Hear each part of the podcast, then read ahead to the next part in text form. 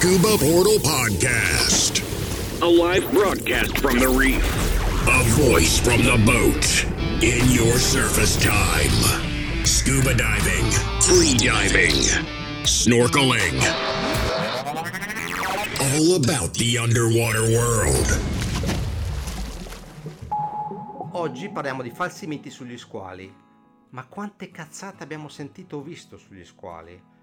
Vabbè, lo sappiamo, noi sub amiamo gli squali e questo è un dato di fatto. Però chi non si immerge ne ha paura o terrore addirittura. Ma li capisco perché prima di fare immersioni anch'io un po' avevo paura. E la paura nasceva dalla mia ignoranza e da ciò che mi aveva fatto credere ai film e ai media. Ricordiamo infatti che i messaggi negativi hanno un'efficacia nella comunicazione di gran lunga superiore a quelli positivi e su questo si muovono i copywriter per lo sviluppo delle sceneggiature e per la redazione degli articoli. Fa molta più audience infatti una notizia negativa di una positiva.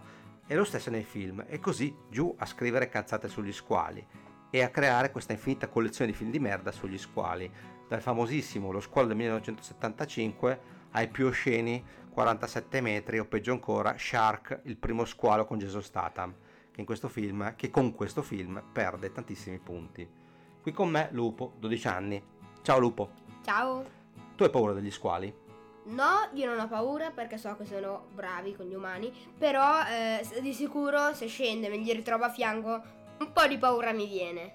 Ma tu hai mai notato quegli squali? Sì, eh, la prima volta fu alle Maldive quando ero ancora piccolo, però essendo che è stato un evento molto bello e significativo me lo ricordo ancora. Quanti anni avevi? Quattro solo e, e quella lì era la prima volta che avevo messo un erogatore in bocca. E dove eri? Dove ti trovavi?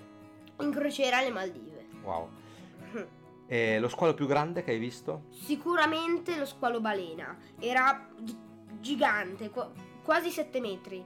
Lo seguivamo nuotando è stato bellissimo. Eh, papà, eh, cioè te, eri sotto a fare le foto e noi dietro a te. Mi ricordo, mi ricordo, è stato bellissimo. Ma allora, sfattiamo tre assurdi falsi miti sugli squali. Perfetto, il primo è lo squalo si nutre di carne umana. Falso, la maggior parte mangia pesci. Alcuni squali, dal metabolismo molto elevato, per esempio il bianco, mangiano mammiferi ma- marini ricchi di grasso, come per esempio le foche, per sostentarsi. 2. Lo squalo attacca una donna con le mestruazioni perché fiuta il sangue. Forse qui c'è un fondo di verità, cioè i sensi migliori per lo squalo sono l'udito e l'olfatto, poi la vista, poi la sensibilità laterale elettrica.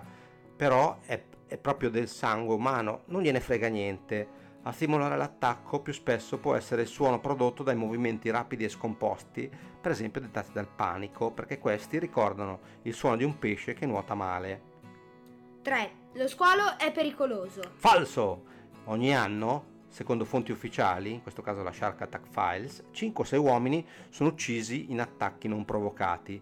Se ci pensiamo, uccide di più la mucca, il maiale, il fulmine e anche la zanzara, se pensiamo alla malaria. Nello stesso tempo, però, 100 milioni di squali sono pescati per le pinne o per la carne.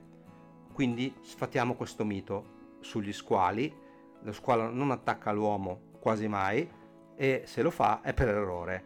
Lasciamo poi altre puntate all'argomento squalo e salutiamo tutti. Ciao! Ciao! Scuba Portal Podcast. A live broadcast from the reef.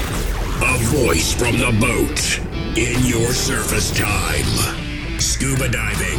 Free diving. Snorkeling. All about the underwater world.